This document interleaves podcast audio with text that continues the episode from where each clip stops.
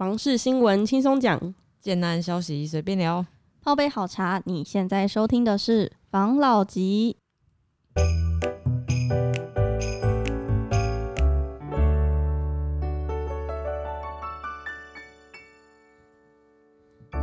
关心你的房事幸福，我是房老吉。我是大院子，我是茶汤会，我是梧桐号。Hello，现在要在今天进入新闻之前，想跟大家分享一个时事，嗯，就是现在不是年年末吗？没错，然后都会有那些什么百货公司周年庆啊。嗯，然后我最近 听到一个，不知道大家还记不记得，我们去年大概也是在差不多十十一月、十二月的时候，有聊到新竹房市大扫荡这个嗯状况。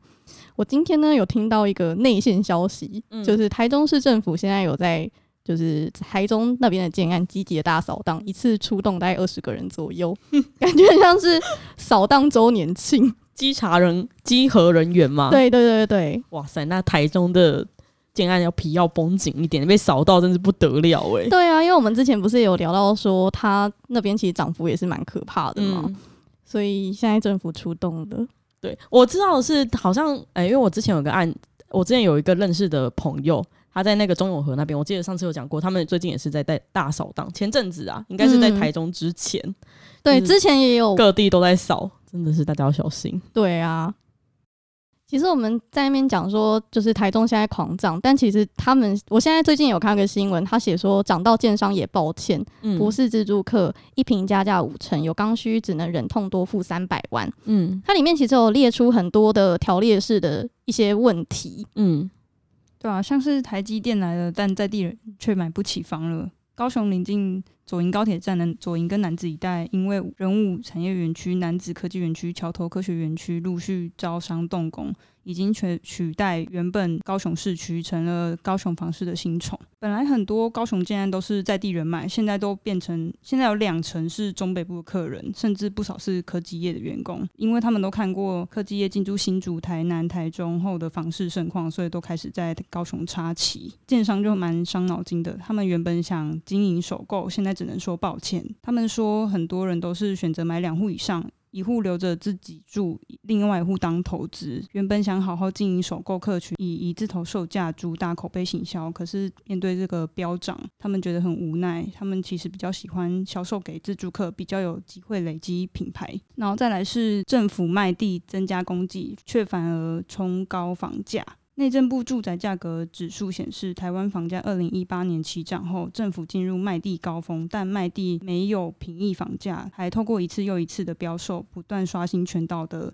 地价记录。显然，卖地成为了政府的金鸡母。而且我有听说，在今年四月，其实台中市政府整批有标售公有地，在水南乌日都创下历史的新高，然后再被台中的人称为下一个七期的水南段创研地区，它的地价每每平还高达两百八十万，两年前不过才八十二诶，它是八十二万变成两百八，涨是一个什么数数数列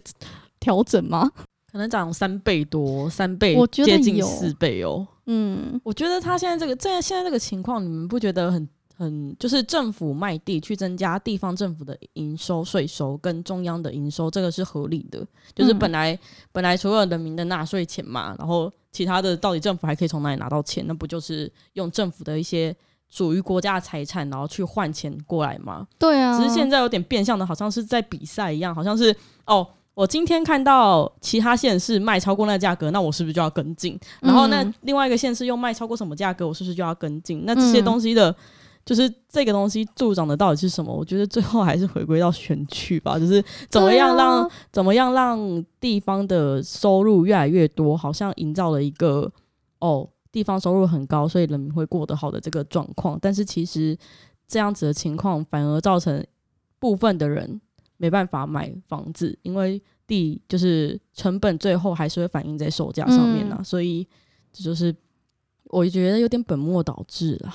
而且刚刚那个梧桐浩不是有讲说，建商原本想要经营首购嘛，对啊，现在也没有办法。我觉得他们说的也对，因为有时候投资客他根本就不管你建商品牌，他看的是地点跟可能格局，他搞不好也不看，嗯，他就看你未来性。然后嗯如果是全部都是投资客买的话，那建商之后可能他推了很多案子吧，全部都被扫荡，但是又有几个人会知道那个案子？他们也会觉得很可怜。没错，我觉得投资客可能还是要看类，投资客还是要看类型啊，就是哪哪几类投资客，有些就是那种很快就要进出，就是很快就是进去之后马上就要出嗯出场出场的那种，可能就是他锁定的地段，然后跟他可能未来的发展啊、现在涨幅啊等等的，他去做研究。嗯，那另外一种长期持有的，我觉得看品牌搞不好也有机会，因为他就是持有完之后他要卖嘛，他如果知道这个牌子的某一个建商的品牌特别有名，然后他的案子大家都抢着要的话，那他嗯可能就会买，就是他之后卖也好卖，感觉好像只有。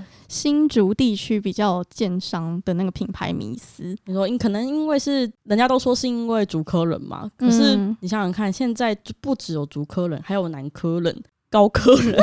是高科人还是熊科人？南科人、熊科人、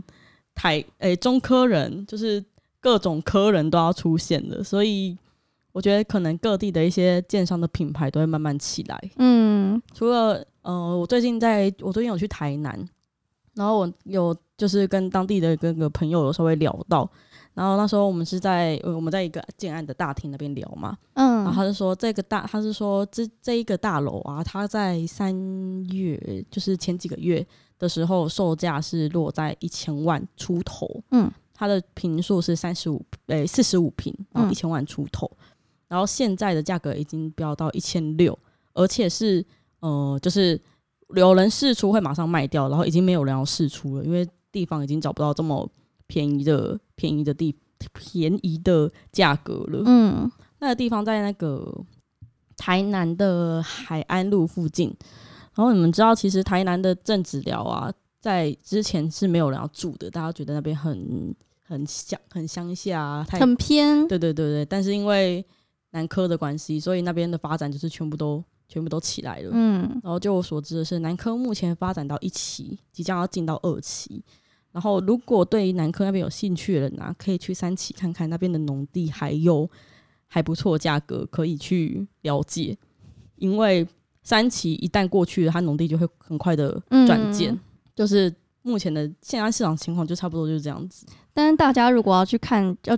二期的话，也要嗯去好好的去看看一下它的那些价格，还有多看一些新闻的资讯。因为我最近有看到一个新闻，他写说竹北房市八字头是假的，消保官查办扰乱房价送财处。日前某平面媒体就有报道，竹北某建案顶层户啊，金建八字头开价，已经严重背离市场行情。然后就有竹北某国中退休主任不满的向消保官投诉，质疑这家建案如何变成竹北第一豪宅，是谁认证？上礼拜才听说网络报道成交七十六万，这星期又是开价八十万，动辄一亿多元的建物，宛如菜市场买卖冲价，差价一日三市，都没办法管吗？然后消保官就介入调查，发现实际开价远远低于就是报道中所称的八字头。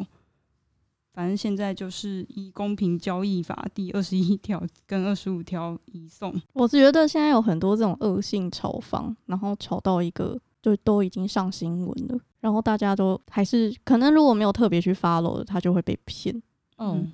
所以大家还是要多去看看。那个新闻我有看到，它是竹北的一个有花有草的一个大楼嘛，我们就在这边就先不说是哪一个大楼了。然后我 很明显，好不好？每每每一个阳台都有花有草那个大楼哦。反正我是看到那个新闻，他说，呃，房仲是好像他们是请中介委托中介卖，顶楼户那个人委托中介卖，然后卖到开价好像有到八字头。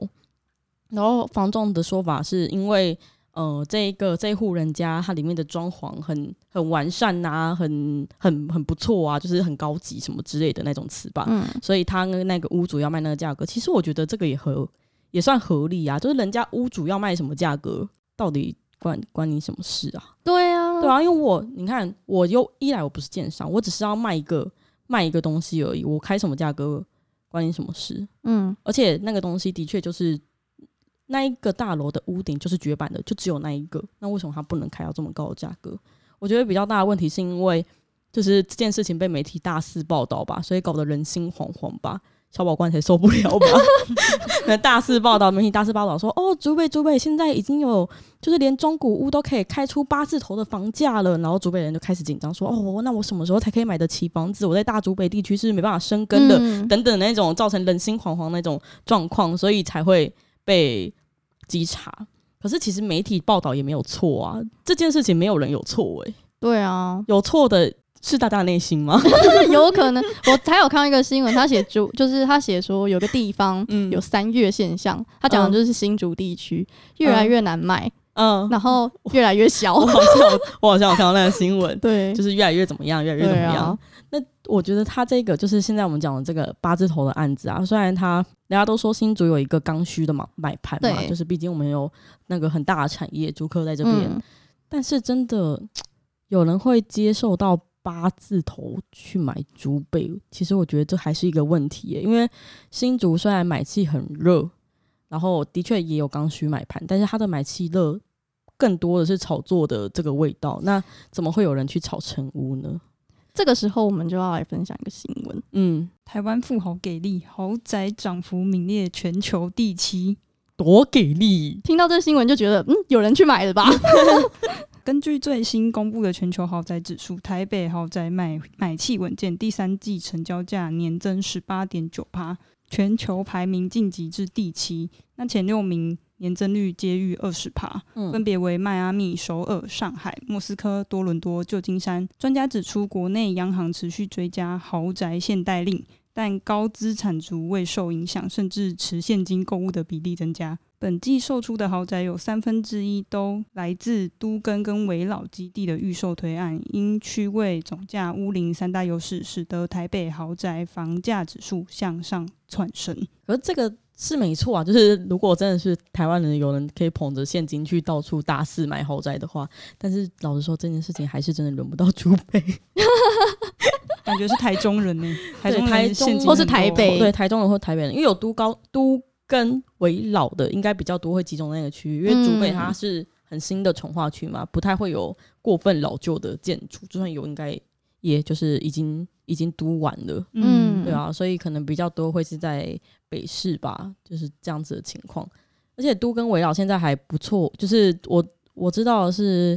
呃，政府推出都跟围绕好像会有一些奖励吧，而且也可以改变市容，所对以所以都还蛮不错。那因为呃，如果都跟围绕的话，它可能就因为他有奖励，所以他可能就盖那种。可能超高啊，不然就是超大啊，因为会有什么容积奖励啊、什么奖励啊、什么奖励等等的。嗯，那有这些奖励，就是可以，就是也盖出不错的案子，让整体的市容更加的 beautiful，完美。你们有想要，你们有了解都跟围绕这个东西吗？我知道，如果是嗯都跟围绕的话，房子可以盖比较容积比较大，嗯，就是可以，它可以盖，嗯，比较比较比较高，对或是我的单平面积可以比较就大嘛，比较不是像那种买速地，然后你去，因为它速地就很贵啊，嗯它的它比较没有那么贵，嗯所以买到的房价会比较低一点。哦，这样子也是很不错欸。不，我不一定啦，我用我的理解。可能杜跟围绕比较麻烦，就是那个地上物可能要再进行一些拆除的动作吧。可是这对建商来说应该也还好。就不就拿一个大大那个，铁锤这样，对对对，轰就砰就可以全敲两下就全部。毁掉。应该是原本住在那边的人会比较有烦恼。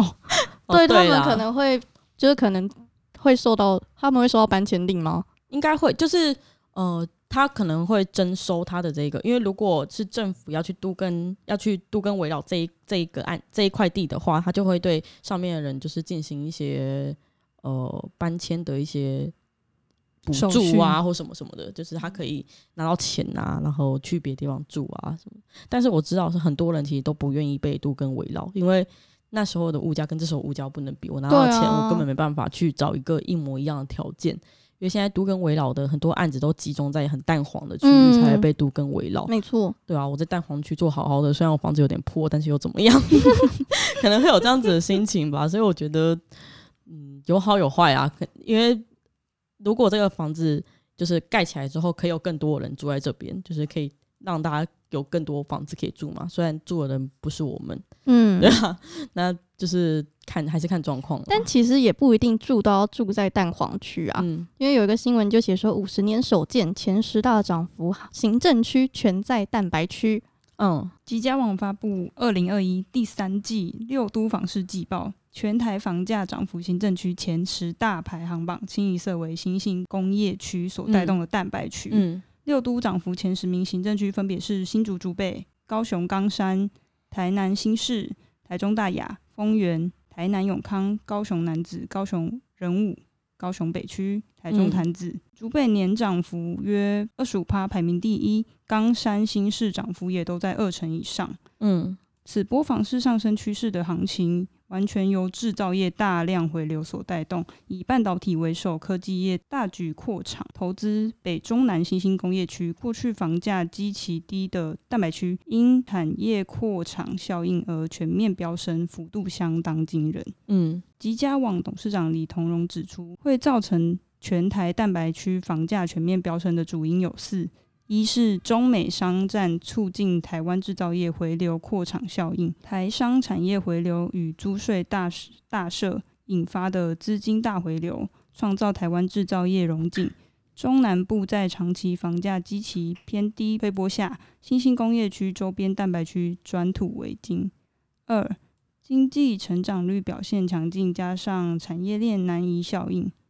今年 GDP 主计处预估破六。随着国民所得大幅提升，间接带动购物刚性需求，而以台积电为首的产业链南移，带动中南部房市闻鸡起舞，产生半导体化的趋势。三两代不同堂趋势大爆发，刺激新的需求效应。中南部近两年来很明显出现两代不同堂的家庭形态变化，全台家户数不断增长，掩盖少子化的市场隐忧，刚性需求成为房市推升主力。四、营建成本高涨，引发房产通膨因素发酵，直接带动自住换屋、投资保值的自产。抢购风潮，专家这个新闻我看，然后他说专家预测这波房是由新兴工业区所带动的蛋白区全面飙升行情将会持续发酵两年。其实我觉得他讲就是他不是有一些讲说什么台商回流啊，这个我是认同，确实就是疫情的关系台商回流，然后大家就是我们之前有讲说 Google 有买地嘛，嗯，然后大家好像也有在嘉义、彰化、云林就是开始有去买一些工厂的地，然后我也有听说。就因为这样子，很多建商过去那边买地，没错，尤其是我们大名鼎鼎的保家，没错，听说非常非常的 真的是大名鼎鼎鼎。我觉得它会这样涨的原因，除了刚才讲的，就是制造，这就是在本来在外面的台商回流啊，因为国外的状况不稳定嘛。还有很大原因就是我们之前讨论过的，啊，因为呃热钱都在台湾嘛，然后中美中美贸易战啊，所以很多钱都回来这边，所以不只是人回来了，钱也跟着回来了。然后大家钱没地方放呢，那我就把它放到房地产里面。这也是就是造成蛋白区的房价会飙的比较快的原因。对啊，因为蛋白区就像他讲的，啊，蛋白区本来基期就比较低，就是它的呃呃原本的房价就稍微低。嗯，那因为呃产业进来之后，所以我们这些房价可以被就是升高嘛。嗯，因为毕竟比起蛋黄区要升高来看，蛋白区要升高好像简单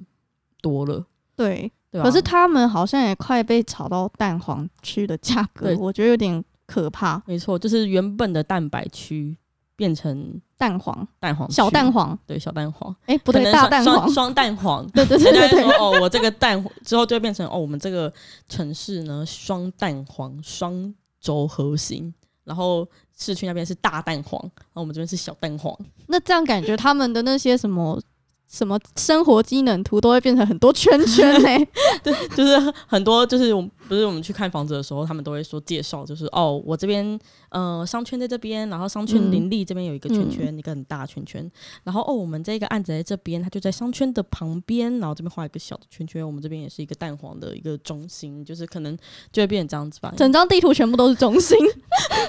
没错，就整个就是整个区域没有不是中心的地方，嗯，很快就变这样，因为。本来就是它蛋黄区饱和之后，产业就会慢慢往外拓，对，因为蛋黄区已经饱和了，我没办法继续在那边了。那等蛋白区人越来越多，那些生活机能就会跟着一起过去，什么商店啊、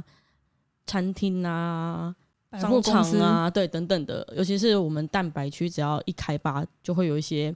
学区的需求，嗯，然后医院的需求，然后一些民生用品的需求。那学区的需求一进去之后，很多跟学生相对应的一些东西就会全部都进去，就跟嗯，我们之前讲台积电下去南科，台积电下去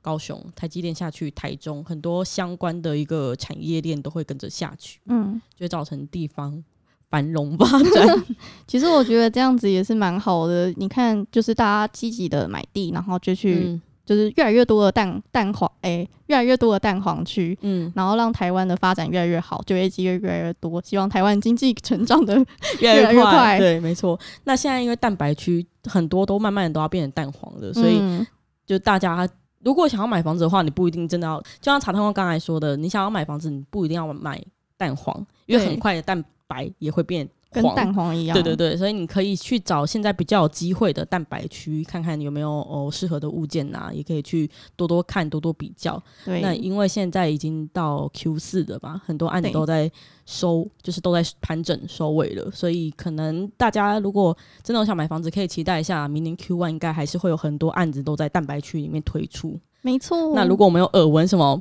新的消息的话，我们再上来跟大家分享。我们也会在 IG 同步分享哦。OK，好，那我们今天就聊到这哦。OK，好，谢谢大家收听防老集。拜。